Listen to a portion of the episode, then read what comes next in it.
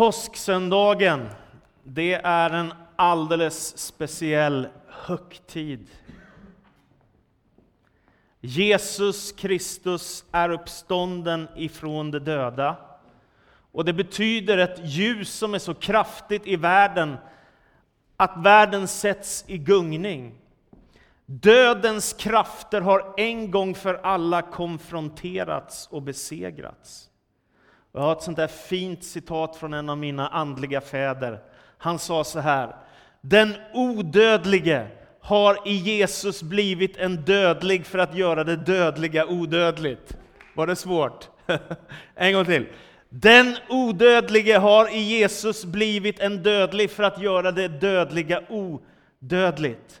Om du tittar lite bredvid där också så är det där dörren på trädgårdsgraven i Jerusalem där det står He is not here for he is risen.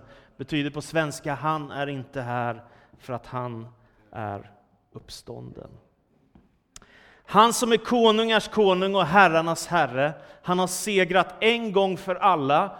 Och det betyder att ljuset lyser in i mörkret i hela världen. Det finns ett hopp genom Kristus. Och jag vet inte hur det är för dig, men jag tror att vi alla går igenom dagar där vi känner, hur ska vi orka? Och livet är svårt och livet är mörkt och prövningar kommer och möter oss.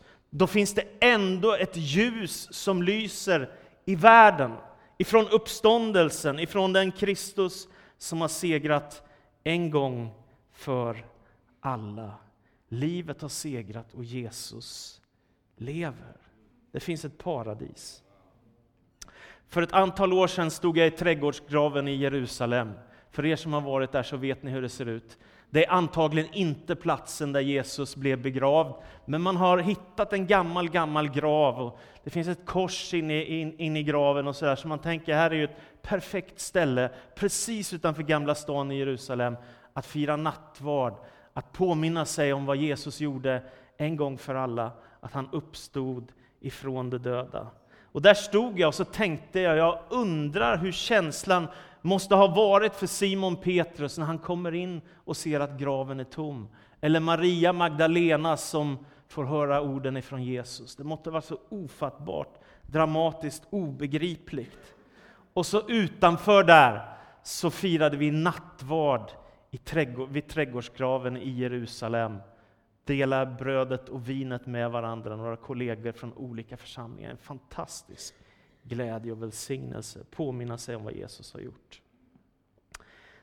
Platsen där Jesus blev korsfäst, Jerusalem. Nu läser vi från Johannesevangeliet, det tjugonde kapitlet. Så här står det. Tidigt på morgonen efter sabbaten, medan det ännu var mörkt, kom Maria från Magdala ut till graven och fick se stenen, för ingången var borta. Hon sprang genast därifrån och kom och sa till Simon Petrus och den andra lärjungen, den som han älskade, de har flyttat bort Herren ur graven och vi vet inte var de har lagt honom. Petrus och, de andra, och den andra lärjungen begav sig då ut till graven. De sprang båda två, men den andra lärjungen sprang fortare än Petrus och kom först fram till graven. Han lutade sig in och såg linnebindlarna ligga där, men gick inte in. Simon Petrus kom strax efter, och han gick in i graven. Han såg bindlarna ligga där, liksom duken som hade täckt huvudet. Men den låg inte tillsammans med bindlarna, utan hoprullad på ett ställe för sig. Då gick också den andra lärjungen in, det här är Johannes som skriver, och det är han själv. Han som hade kommit först till graven, och han såg, och han trodde. Ännu hade nämligen han, de inte förstått skriftens ord att han måste uppstå från de döda. Lärjungarna gick sedan hem igen, men Maria stod och grät utanför graven. Gråtande lutade hon sig in och fick då se två änglar i vita kläder sitta där Jesu kropp hade legat, en vid huvudet och en vid fötterna. Och de sa till henne, varför gråter du kvinna?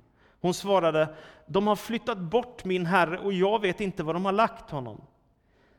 När hon hade sagt detta vände hon sig om och såg Jesus stå där, men hon förstod inte att det var han. Och Jesus sa till honom, varför gråter du kvinna, vem letar du efter? Hon trodde att det var trädgårdsvakten och svarade, om det är du som har burit bort honom, Herre, så säg mig var du har lagt honom så att jag kan hämta honom. Jesus sa till henne, Maria. Hon vände sig om och sa till honom, Rabboni, det hebreiska betyder mästare. Jesus sa, rör inte vid mig, jag har ännu inte stigit upp till min fader. Gå till mina bröder och säg till dem att jag stiger upp till min fader och er fader, min Gud och er Gud. Maria från Magdala gick då till lärjungarna och talade om för dem att hon hade sett Herren och att han hade sagt detta till henne. På kvällen samma dag, den första i veckan, satt lärjungarna bakom reglade dörrar av rädsla för judarna. Då kom Jesus och stod mitt ibland dem och sa, frid åt er alla. Sedan visade han dem sina händer och sin sida. Lärjungarna blev glada när de såg Herren. Jesus sa till dem igen, frid åt er alla, som Fadern har sänt mig sänder jag er. Sedan andades han på dem och sa, ta emot helig ande. Om ni förlåter någon hans synder så är de förlåtna. Om ni binder någon i hans synder så är han bunden. En av de tolv, Thomas, som kallades Tvillingen, hade inte varit med när Jesus kom. De andra lärjungarna sa nu till honom, vi har sett Herren. Men han sa, om jag inte får se spikhålen i hans händer och sticka fingret i spikhålen och sticka handen i hans sida så tror jag det inte. En vecka senare var lärjungarna samlade igen och Thomas var med. Då kom Jesus, trots att dörrarna var reglade, och stod mitt ibland dem och sa, frid åt er alla. Därefter sa han till Thomas, räck hit ditt finger, här är mina händer. Räck ut din hand och stick den i min sida. Tvivla inte, utan tro. Då svarade Thomas, min Herre och min Gud. Jesus sa till honom, du tror därför att du har sett mig. Saliga är de som inte har sett men ändå tror. Också många tecken som inte har tagits med i denna bok gjorde Jesus i sina lärjungars åsyn. Men dessa har upptecknats för att ni ska tro att Jesus är Messias, Guds son, och för att ni genom tro ska ha liv i hans namn. Amen. Det var en lång text, men det handlar ju om Bibeln, eller hur? Det handlar inte om mig. om du inte visste det. Det är långfredag i Jerusalem. På Golgata kulle reser man tre kors. Två av korsen reser man för kriminella, förbrytare eller rövare. Män som har gjort sig skyldiga till väldigt allvarliga brott och nu ska dömas till döden, den allra grymmaste av avrättningsmetoder, korsfästelse med spikar genom händerna och spikar genom fötterna. Fruktansvärt grymt dödsstraff. Men så finns det en annan som också är där, som ska korsfästas.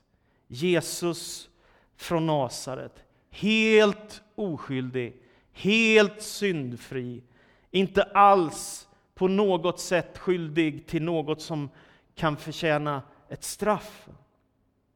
Och ändå så ingår detta i Guds frälsningsplan för världen. Det är märkligt. Dårskapen i korset, att Jesus dör för oss. Gud räddar inte världen genom en makthandling där han tar tag i jordklotet och skakar om oss för att vi ska omvända oss. Utan Gud sänder sin son ifrån himmelen, som föds av en jungfru i Betlehem och som dör på ett kors som likt en martyr som blir offrad för världen. Gud har aldrig gett upp hoppet om människor. Han fortsätter att älska oss dag efter dag, månad efter månad, vecka efter vecka, år efter år. Och han knackar på våra hjärtan och vill söka gemenskapen med oss. Och han visar det i den mest vanvettiga kärlek man kan tänka sig, att offra Jesus på korset. Jag tänker att korset innebär en slags strålglans som är obeskrivlig. På Golgata så bländas vi av den mest häpnadsväckande kärlek som den här världen någonsin har skådat. Tanken svindlar och ögonen fylls av tårar och det finns inga ord som kan förklara det som händer på Golgata kulle. Den kärlek som vi möter ifrån Gud i den korsfäste är utan gräns. Och Nya Testamentet säger helt fräckt att detta är världshistoriens viktigaste händelse. Utan Jesus finns det inget hopp för världen. Utan Gud så är livet tomt och meningslöst. Och det finns ingen framtid utan Jesus Kristus. Om du inte tror på mig så kan du gå till vetenskapen och läsa. Solen ska slockna, jorden kommer inte finnas för evigt. Det finns inget hopp utan Gud. Det är bara Jesus Kristus, den uppståndne, som kan besegra synden, ondskan och döden. Det är en vanvettig kärlek. Jesus dör inte på korset heller med någon, något förbannelserop eller med detta var ett elände eller något, utan han dör med tre ord på sina läppar. Det är fullbordat. Så ger Jesus upp andan. Och jag tänker att de orden tränger igenom mänsklighetens historia och påverkar allt och alla. Alla människor som någonsin har levt, alla människor som kommer att leva. Och när Paulus ska förklara detta i Andra Korinthierbrevet, det femte kapitlet, så säger han, han har försonat hela världen med Gud. Inte bara de som tror, han har försonat alla. Men sen måste man svara ja på den inbjudan, säga ja till Jesus Kristus. Korset, det är den kristna trons brännpunkt. Om du tar bort den ur kristendomen så blir det en religion med massa bud och lagar.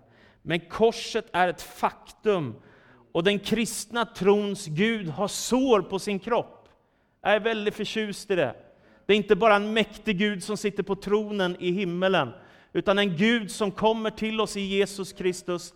Han har sår i händerna, han har sår i sin sida, han har sår i sina fötter för vår skull, för att han älskar oss.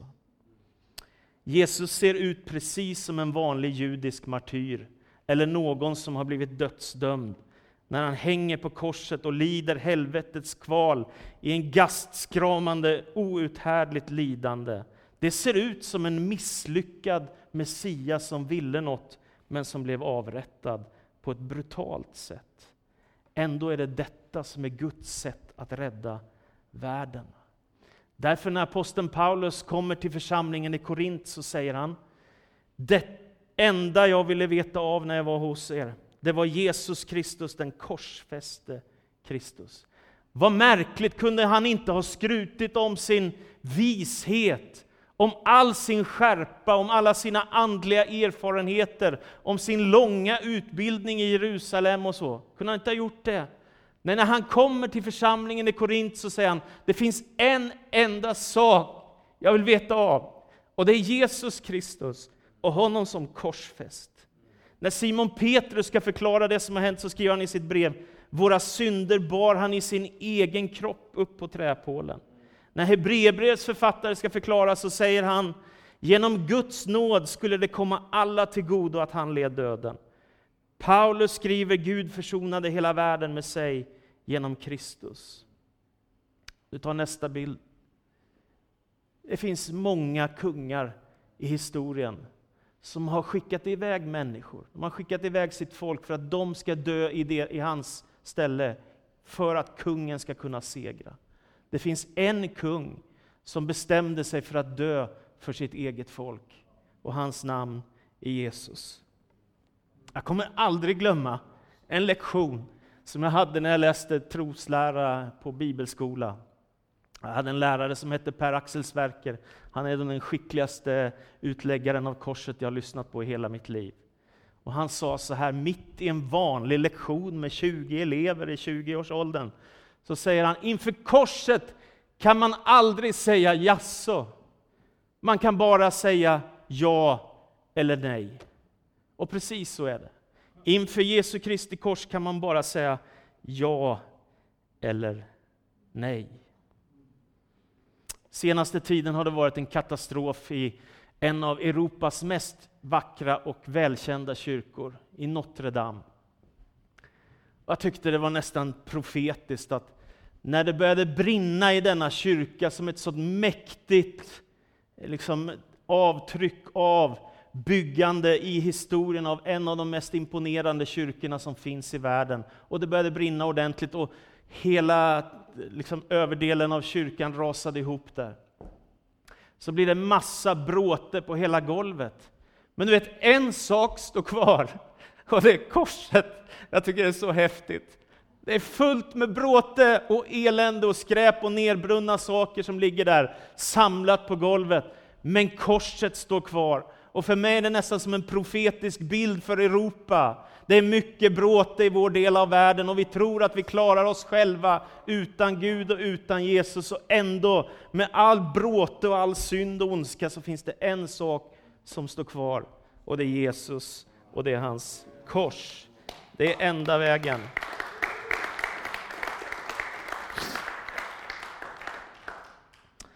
Några outhärdliga timmar är det på Golgata för Jesus. Han ska inte bara lida för världen, han ska bära hela världens synd i sin egen kropp. Det mest fruktansvärda man kan tänka sig. Och när Paulus ska förklara det säger han, han blir gjord till synd för vår skull, för att vi ska bli till ett med Guds rättfärdighet. Det där kallade Martin Luther för det saliga bytet. Jag lämnar min synd till Jesus och han ger mig av sin rättfärdighet, så jag blir renad och fri och förlåten och försonad med Gud. När Jesus dör så säger han, Fader i dina händer överlämnar jag min ande.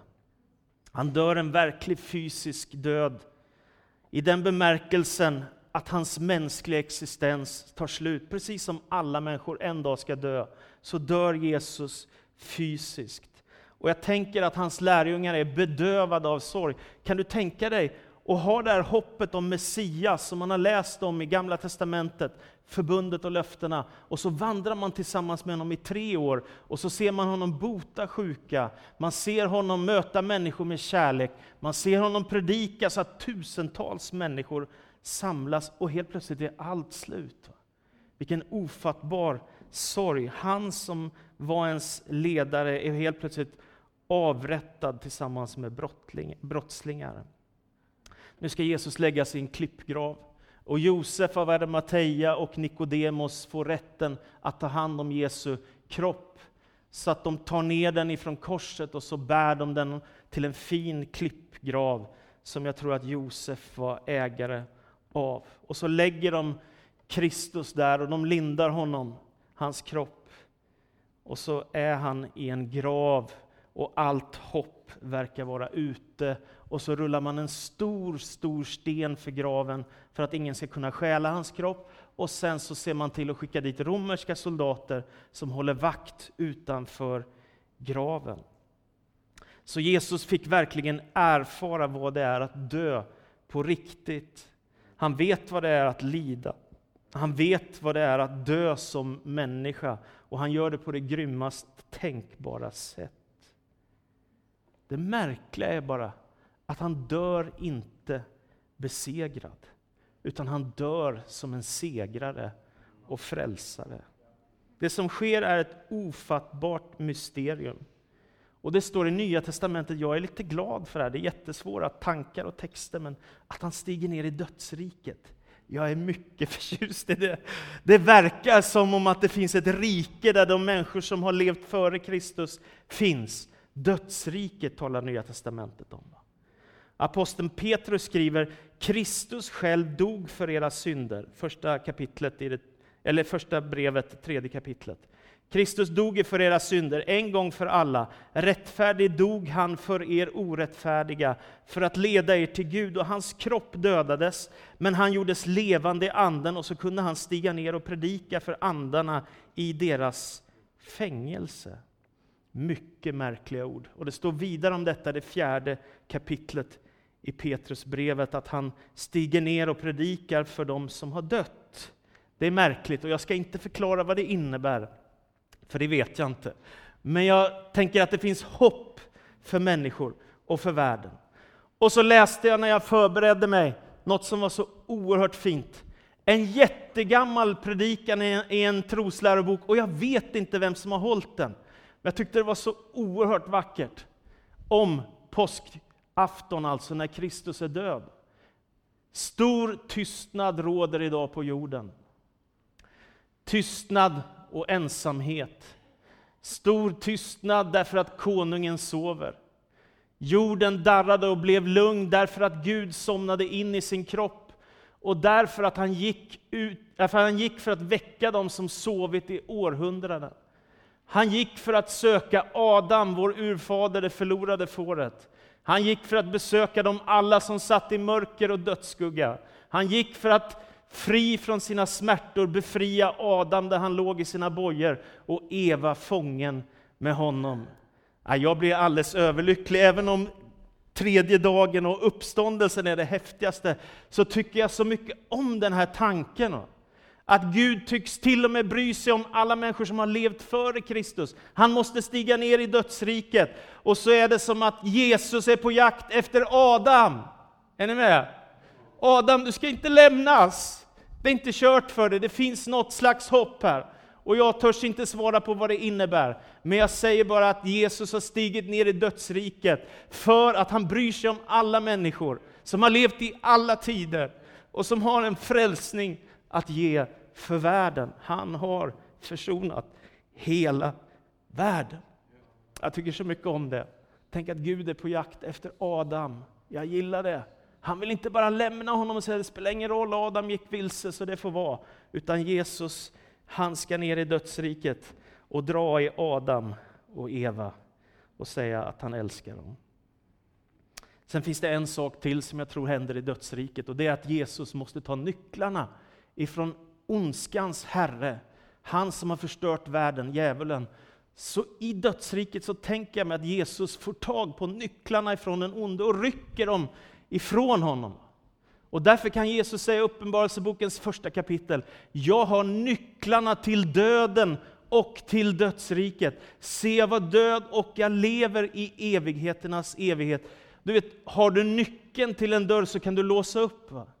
Och det är det Jesus kan göra med dödsriket. Han kan låsa upp dödsriket och så är livets Herre segrare. Men det slutar ju inte där, utan Guds löften ska fullbordas. När Petrus predikar på pingstdagen så citerar han en profetia från Saltaren. Och där står det så här, du ska inte lämna min själ i dödsriket eller låta din helige möta förgängelsen. Det är som att Gud har förberett detta. Han ska inte lämna Jesus i dödsriket, utan han ska uppstå ifrån de döda. Och Petrus säger också, det var inte möjligt för döden att behålla honom i sitt grepp. Så Gud har gett ett löfte redan innan om seger över döden. Tidigt i gryningen den tredje dagen, påskdagen i Jerusalem, så händer det ofattbara. Gud blåser i basun ifrån himmelen och Jesus Kristus uppstår ifrån de döda. Det omöjliga blir möjligt. Guds oerhörda uppståndelsekraft verkar i Jesu Kristi kropp så att han blir levande på nytt igen. Ingen är där när det händer. Det berättas inte i evangelierna exakt hur det går till.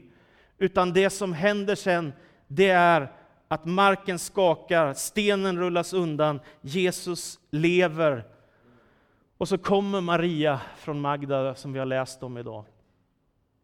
Hon kommer till graven, och ser att graven är tom. Så det här är den första ledtråden i caset med vad som hände kring Jesus Kristus. Graven är tom. Det i sig är inte ett bevis på att Jesus lever, men alla fattar att nu har någonting hänt. Stenen är bortrullad, Jesus är borta ur graven, han är inte där han har varit. Maria springer till Simon Petrus och Johannes och så säger hon, alltså graven är tom, den är bort, han är, Jesus är borta. Stenen är bortrullad. Och då sätter Petrus och Johannes fart emot graven och springer så fort de kan. Och Johannes som kallar sig själv för den, den lärjunge som Jesus älskade, han gillar sig själv Johannes, han är snabbare än Petrus, och han är först vid graven. Men naturligtvis är det den koleriske Petrus som måste in i graven och se på allting. Och då hänger Johannes på, och så ser han linnebildarna och huvudduken och allting ligger där. Men graven är tom. Det är det första tecknet på vad som har hänt med Jesus. Någonting oerhört dramatiskt. Det här är inget bevis, men det som händer sen är ett bevis. När Maria återvänder till graven igen. så kommer någon nära henne. Hon ser inte vem det är, utan hon tänker sig att det är trädgårdsmästaren eller något som kommer i närheten. Så hon säger, om det är du som har tagit min herre, så säg var du har lagt honom så att jag, jag kan få se honom, ungefär så. Och så går det bara ett ögonblick, och så säger Jesus ett ord. Maria. Och hon vet direkt, hon känner igen rösten. Det är Jesus som säger Rabbi, vilket betyder mästare. Och så står hon ansikte mot ansikte med Jesus från Nasaret. Han som har dödats men fått liv igen. Vet, om man läser, det här är så radikala tankar, men om man läser Johannes evangeliet och så läser man inledningen. Va? I begynnelsen var ordet och ordet var Gud och ordet var, blev människa och gjorde sig synlig bland oss. Så säger det skickar Jesus upp i den gudomliga härligheten. Det är en korsfäst Gud som vi talar om. Det är inte en människa bara som lider som judisk martyr bland tusentals andra. Eller någon romare som gör uppror emot soldaterna i den stora staden. Utan det är den gudomlige Kristus som dör för oss och som uppstår för oss och lever i evighet. Och så kommer Johannes med en otrolig underdrift. Johannes kan faktiskt underdriva. Lyssna på det här. Sen när Jesus kommer till lärjungarna och möter dem, så säger Johannes, lärjungarna blev glada när de såg Herren. typ, han var stendöd för tre dagar sedan, och nu lever han igen och kommer till dem. Lärjungarna blev glada när Jesus kom. Det är jättefint. Jag tänker, han borde ha lagt till och de dansade och jublade och hoppade och ordnade party liksom, eller något. Men det skriver de inte, utan lärjungarna blev glada när de såg Herren. Ja, så är det. Det finns bara ett problem. Alla lärjungar är inte där. Thomas, inte tvivlaren, utan tvillingen, han är inte med. Kan ni tänka er vilken miss? Och jag önskar så att Johannes hade berättat vad Thomas gjorde. Vad gjorde han för något? Var han hos mamma eller? Eller var han och tog hand om sin syster? Eller var han ute och fiskade? Eller var han ute på en promenad? Vad gjorde han för något? Vilken miss! Kan ni tänka er?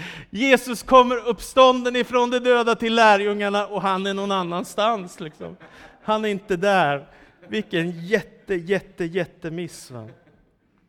Och så säger Thomas, när, när de säger vi har sett Herren, Jesus är uppstånden.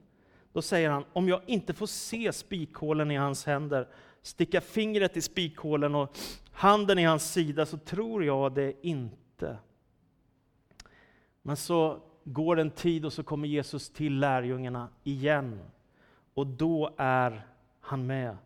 Thomas, som vi ofta kallar tvivlaren, lite elakt kanske. Han ville veta att det var på riktigt. Och det stora är, det vill jag skicka med till er alla, man behöver inte sluta som tvivlare.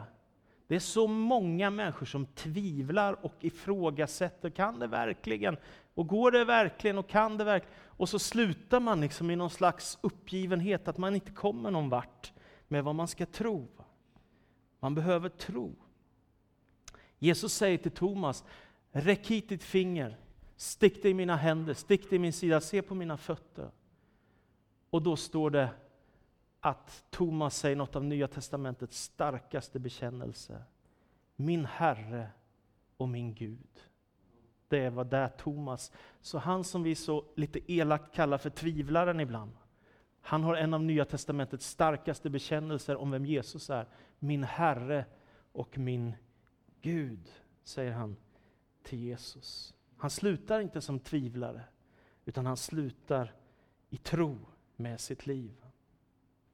Och så till slut så står det, Johannes skriver, många tecken som inte har tagits med i denna bok gjorde Jesus i sina lärjungars åsyn. Men dessa upptecknas för att ni ska tro att Jesus är Messias, Guds son, och för att ni genom tro ska ha liv i hans namn. Det här är poängen, crescendot med allt ihop. att Gud vill något med dig och mig. Och det ofattbara är att den, denna korta livssträcka som vi har, på ett antal begränsade år, den har förändrats för alltid genom Jesu Kristi död och uppståndelse. Han har gjort döden, han har krossat dödens makt, va? han har skadat döden ordentligt. Va? Så det betyder att den som får evigt liv, det, det händer något här, eller hur? Slutet är inte kvar på samma sätt som vi har tänkt tidigare, eftersom det finns en som har segrat. Messias, Guds son, världens frälsare. Jesus är uppstånden ifrån de döda och den här världen är hopplöst förlorad utan honom. Med honom så ska hela världen en gång förnyas. Och som avslutning så säger Johannes, när han ser i Uppenbarelsebokens syn in i framtiden, att det kommer en ny himmel och en ny jord. Allt detta har med Jesus och hans kors att göra. Han ska rädda världen. Och det är detta ofattbara sätt som Jesus och Fadern i himmelen gör det på. Dårskapen i korset. Men det är ett bevis på att Gud älskar dig och vill dig väl. Han vill rädda dig. Amen. Så ber vi Jesus Kristus om välsignelse över var och en av oss, Herre. Vi ber om att få ta emot påskdagens glädje och kunna leva i den, Herre, och ta emot av din härlighet och din frälsning. Tack för att du är uppstånden, tack för att du lever. Tack för att ljuset lyser i mörkret och ingen människa behöver leva ett hopplöst liv, utan det finns hopp för världen. Det finns hopp genom din frälsning. Och jag tackar dig för att du vill verka med din heliga Ande. När vi också tillber och lovsjunger dig och har en stund av förbön och lovsång, Herre. Tack för att du kommer och möter med oss just nu. I Jesu Kristi namn. Vi prisar dig och vi ärar dig.